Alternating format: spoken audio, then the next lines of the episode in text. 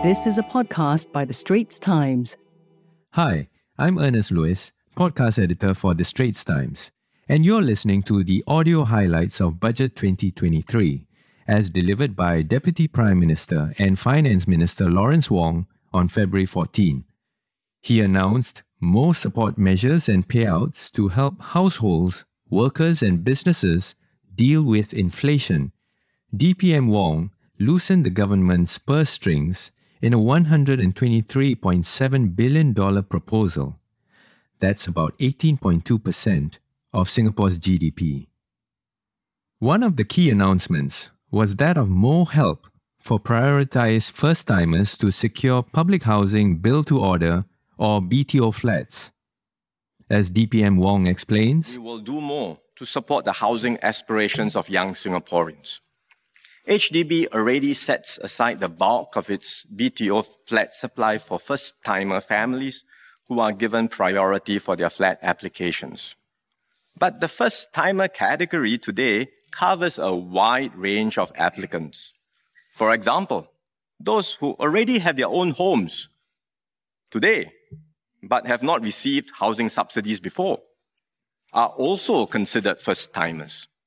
Given this wide range of first timer applicants and the current tightness in BTO supply, we should identify and provide more support to specific groups. We will therefore focus on first timer families with children, as well as young married couples aged 40 years and below who are buying their first home. We will do more to help such families secure their BTO flats in a timely manner including by giving them an additional ballot for their BTO flat applications. This will be implemented later this year, and more details will be provided by the Minister for National Development at the COS. I will also provide more support for first-timer families to purchase resale flats. I will increase the CPF housing grant by $30,000 for eligible first-timer families purchasing four-room or smaller resale flats and by $10,000 for those purchasing five room or larger flats. Eligible first timer families purchasing resale flats will qualify for this increased CPF housing grant with immediate effect. The additional grant amount will be credited into their CPF account from April this year onwards.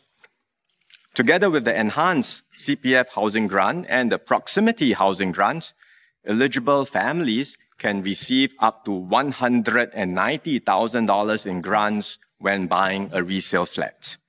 The baby bonus cash gift will be increased by $3,000 for all eligible Singaporean children born on February the 14th, 2023 and after. This one off baby support grant of $3,000 will also be extended to children born from October the 1st, 2022 to February 13th, 2023. As DPM Wong explains, I will increase the baby bonus cash gift by $3,000 for all eligible Singaporean children born from today onwards. Eligible first and second born children will receive $11,000 instead of $8,000. And for the third child onwards, the baby bonus cash gift will be increased from 10,000 to $13,000.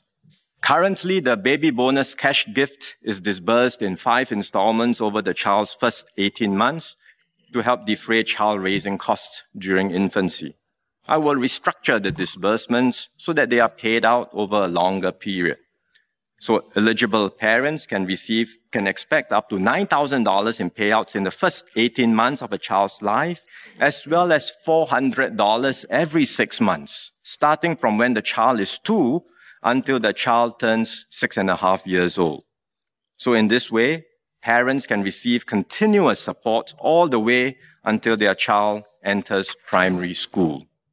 For eligible Singaporean children born from today, I will also increase the government contributions to the Child Development Account or CDA, which their parents can use to directly offset preschool and healthcare expenses. I will increase the first step grant from 3,000 to $5,000. This is automatically credited into the CDA and parents can immediately benefit from it once they open the account.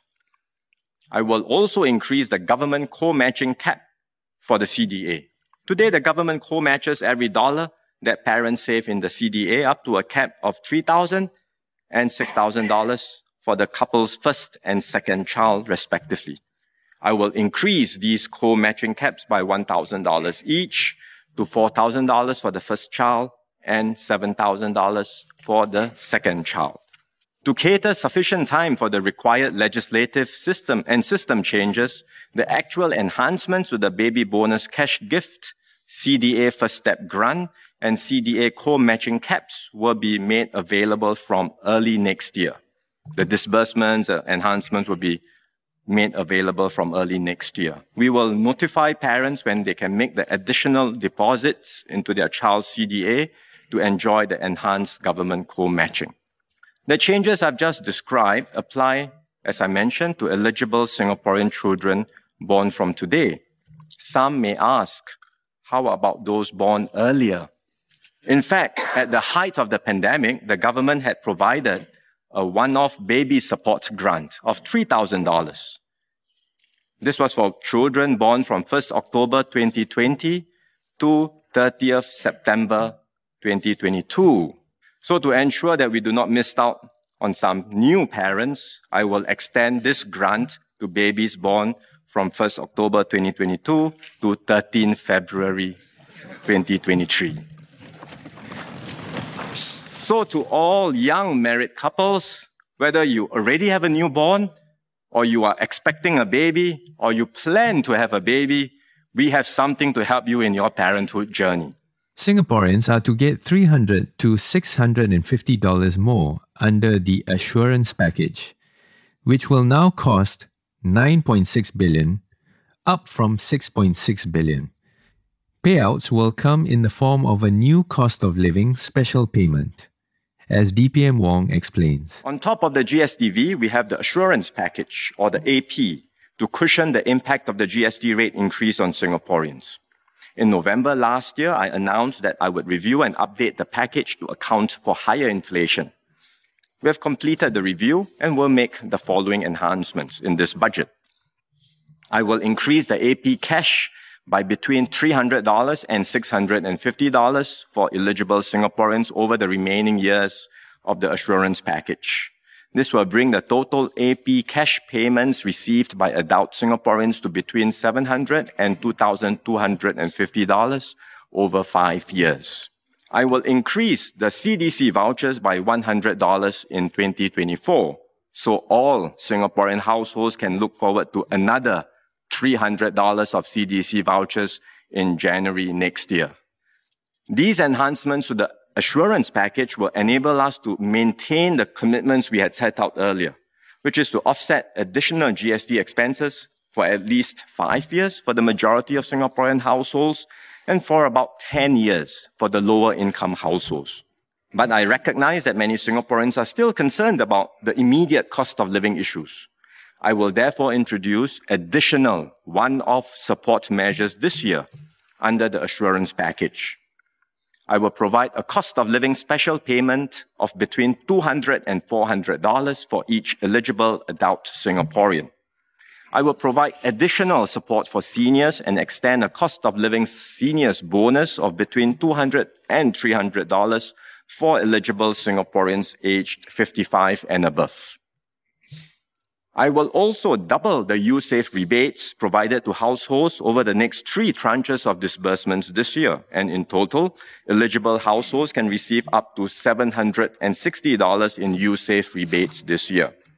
For households with children, I will provide each child aged six and below a top up of $400 to their child development account and each older child a top up of $300 to their EduSave account or post-secondary education account. These enhancements to the assurance package, the one-off enhance, all the enhancements I mentioned just now, both the one-off and the earlier ones, will cost $3 billion. So the total amount of the package will increase from 6.6 billion to 9.6 billion dollars. Another key highlight was about addressing the retirement needs of Singaporeans as the population ages. The CPF monthly salary ceiling will be increased from $6,000 to $8,000 in 2026 to keep pace with rising salaries. As DPM Wong explains, as our population ages, we will also have to address the retirement needs of Singaporeans. Uh, we have enhanced the CPF system over the years, such as through workfare and extra interest on lower CPF balances. We will also make some CPF adjustments for older workers in line with the recommendations of the tripartite work group on older workers. We implemented the first increase in CPF contribution rates for senior workers in 2022 and the second increase earlier this year. For these two increases, the government had provided employers with a CPF transition offset to alleviate the increase in business costs. We will continue with the next increase in CPF contribution rates in 2024 and likewise provide employers with a similar offset. In addition, I will increase the minimum CPF monthly payout for seniors on the retirement sum scheme to $350 a month. I will also help middle income Singaporeans save more for their retirement by raising the CPF monthly salary ceiling. The CPF salary ceilings were last raised in 2016. To keep pace with rising salaries, we will raise the monthly salary ceiling from $6,000 to $8,000 in 2026. We will phase in the increases over four years, starting from this year, to allow employers and employees adjust to the changes. In a post on his Facebook page, Prime Minister Lee Hsien Loong said DPM Lawrence Wong's budget speech sets out how Singapore will be moving forward in a new era. More details, stories, and graphics on the full announcements on Singapore's Budget 2023 can be found on our website at straitstimes.com. Well, those are the audio highlights from Singapore's Budget 2023, delivered on February 14. Parliament will next debate the budget and the spending plans of various ministries from February 22nd to March 6th. Thanks for listening. That was a podcast by The Straits Times. Send your feedback to podcast at sph.com.sg. Find us on Apple, Spotify, Google Podcasts, or via the Google Voice Assistant and Amazon Alexa enabled devices. For more podcasts by The Straits Times, The Business Times, and Money FM 89.3, you can also download the Awedio by SPH app. That's A W E D I O.